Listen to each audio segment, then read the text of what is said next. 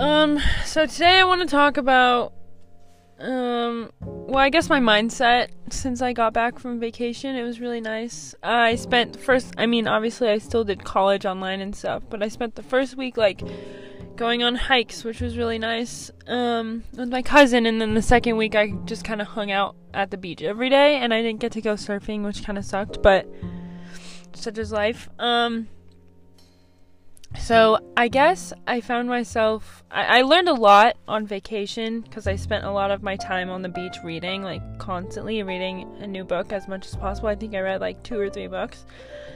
Um, two. Um, but I learned a lot and I talked to a lot of strangers about life, like the deeper meaning of everything that I've been trying to figure out.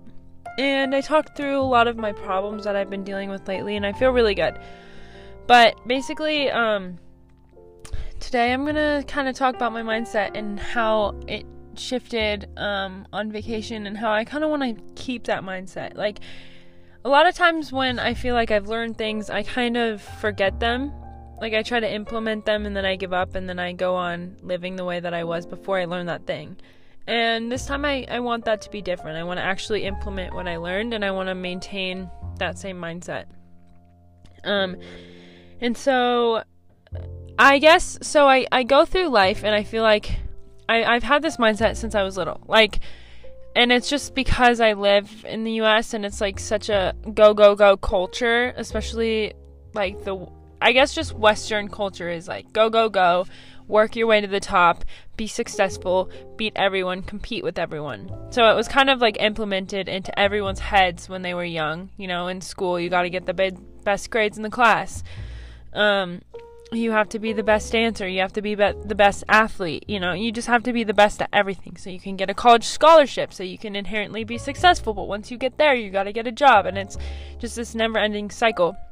And i've had this anxiety since i was little about my future and now i'm in it. And i wanted to get out of this town right away as soon as i graduated and go go go. Go to college immediately live off of loans like live this crazy luxurious traveling lifestyle like right out right off the bat. And like unfortunately things didn't work out that way and I'm so incredibly grateful and blessed that they didn't. Life hasn't been what I expected since I got out of high school. It's actually been completely different. You know, I, I thought I would have all these friends and have all these crazy experiences by now because I'm 20. But in reality, since I graduated high school, it's just been extremely peaceful. I've been kind of living day to day in extreme peace, and I have absolutely hated it because I wanted more, and I felt like I was, you know, um, to be in all these amazing places. I couldn't decide where to go with my life. I couldn't decide what career I wanted, who I wanted to be, who I wanted to associate with. I was just like this giant whirlwind of like basically a tornado. That's like the best way I can describe my mindset. But what I didn't realize was the peace that I was in. I was so peaceful. I was very stagnant and living day to day in a very um, beautiful way. But my mind wasn't graceful, wasn't um, kind to me. So it was you know, trying to trick me um, into thinking that I'm supposed to be in 20 different places and everywhere I want to be is not home. I don't want to be home. I want to be in Australia. I want to be in Hawaii and New Zealand, whatever. Like, but but that's not the reality of the situation.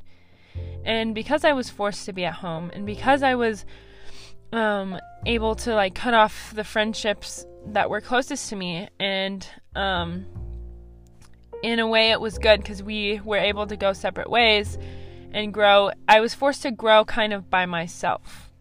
And I think that was the most necessary lesson for me to learn how to grow by myself. And um it was hard, it was painful and it still is. And I'm still kind of I feel like I'm on my own journey and I'm now going um moving in with my husband. And we're gonna grow together and it's gonna be hard because he's gonna be gone. Um, but it's gonna be good because i'm gonna be able to work towards um, being a better me for my future self. And i think basically the past couple of years i guess two years since i graduated um, I kind of had to learn the lesson of like learning to be alone, and it's been really rough because I have always felt like whenever I'm going through something, I have to go to someone and talk about it and ask for advice, and like they have to kind of essentially help me pull myself out. But recently, I've learned like I, that's just a coping mechanism, and so I'm kind of trying to every time something stresses me out, instead of going to a random person and telling them my problems and asking like six different people what they think, I'm learning to just sit with myself and ask myself like what do I think? What how do I feel about this? How does my body feel about this? Is my brain telling me to leave but my heart is telling me to stay? Like it's like that type of thing, like getting in tune with my body and what it truly wants. And um I think the biggest thing about all of this is when I was on vacation, I was actually able to reflect on the past 2 years and I realized they weren't too bad. Obviously there were some challenges and stuff um, with different family members or different friends or whatever but generally that's just how life is. There's a little bit of suffering um, for each person and every single person suffers in different ways. No person on this planet is not suffering. That's part of the human experience. And for me staying stagnant and not going anywhere not doing anything was suffering. But the thing i learned from that is you have to do that. You have to have parts of your life where you're not really going anywhere because and where you're kind of growing but you don't realize you are. Um, because that's what makes life so special. You're supposed to feel uncomfortable. You're, like and i realize i always judge all these people that stay in this town and stuff and for being here. Like i heavily judge them. But like look at me. I'm still here. I'm moving away really soon. But like it's not something to judge. If you feel like that's the right decision for you in your life, then go for it. And the fact that I was judging them, I realized I reflected on myself and I realized that there's a part of me that is maybe afraid I'm going to stay in this town and not experience all the things I wanted to and maybe that's I'm that's why I'm being so critical towards other people because I feel negatively um, towards myself. And so learning like maybe my judgment towards the people staying stagnant in this town is just because there's something deeper within me that I need to solve. And once I was able to unravel that, I feel like I all my judgment that is kind of going towards the people around me is just because I don't like a certain part of myself. So I've been really like um I learned uh that sitting still and think oh my god, it's horrible, but it's so necessary. Sitting still when you're having a panic attack, sitting still when you're just thinking and you're overwhelmed or you're stressed out. Um, and like, it's like it's almost like an action movie where you're sitting and you're watching things go so slow. Like when um, I think like Deadpool or something, like where they like f- slow down the bullets and stuff, and you can see like what the superhero is about to do. It's like the same concept, like sitting and watching your thoughts, like slowing them down, and then picking and choosing what you want to keep and picking and choosing what you want to let go of. And then like speeding up again. So it's like that's what I guess meditating for me in a way and meditating doesn't have to be where you're oh like it's like just sitting there and viewing your thoughts from an outside view of not yourself. Like removing the ego in that moment and learning how to watch your thoughts really slow. Like and pick what you want and so I was able to go, okay, that thought doesn't really make sense. Like, why am I judging this other person who's sitting next to me?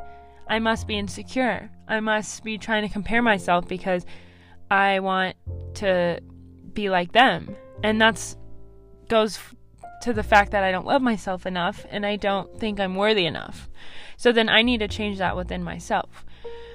And I guess this also goes to like um relationships how like everyone's pushing for this go go go culture. Um, being, I mean, being single is so much better than being in a relationship, and it's kind of this like fake thing on social media right now that I've seen. Um, I guess on TikTok where it's like people are like.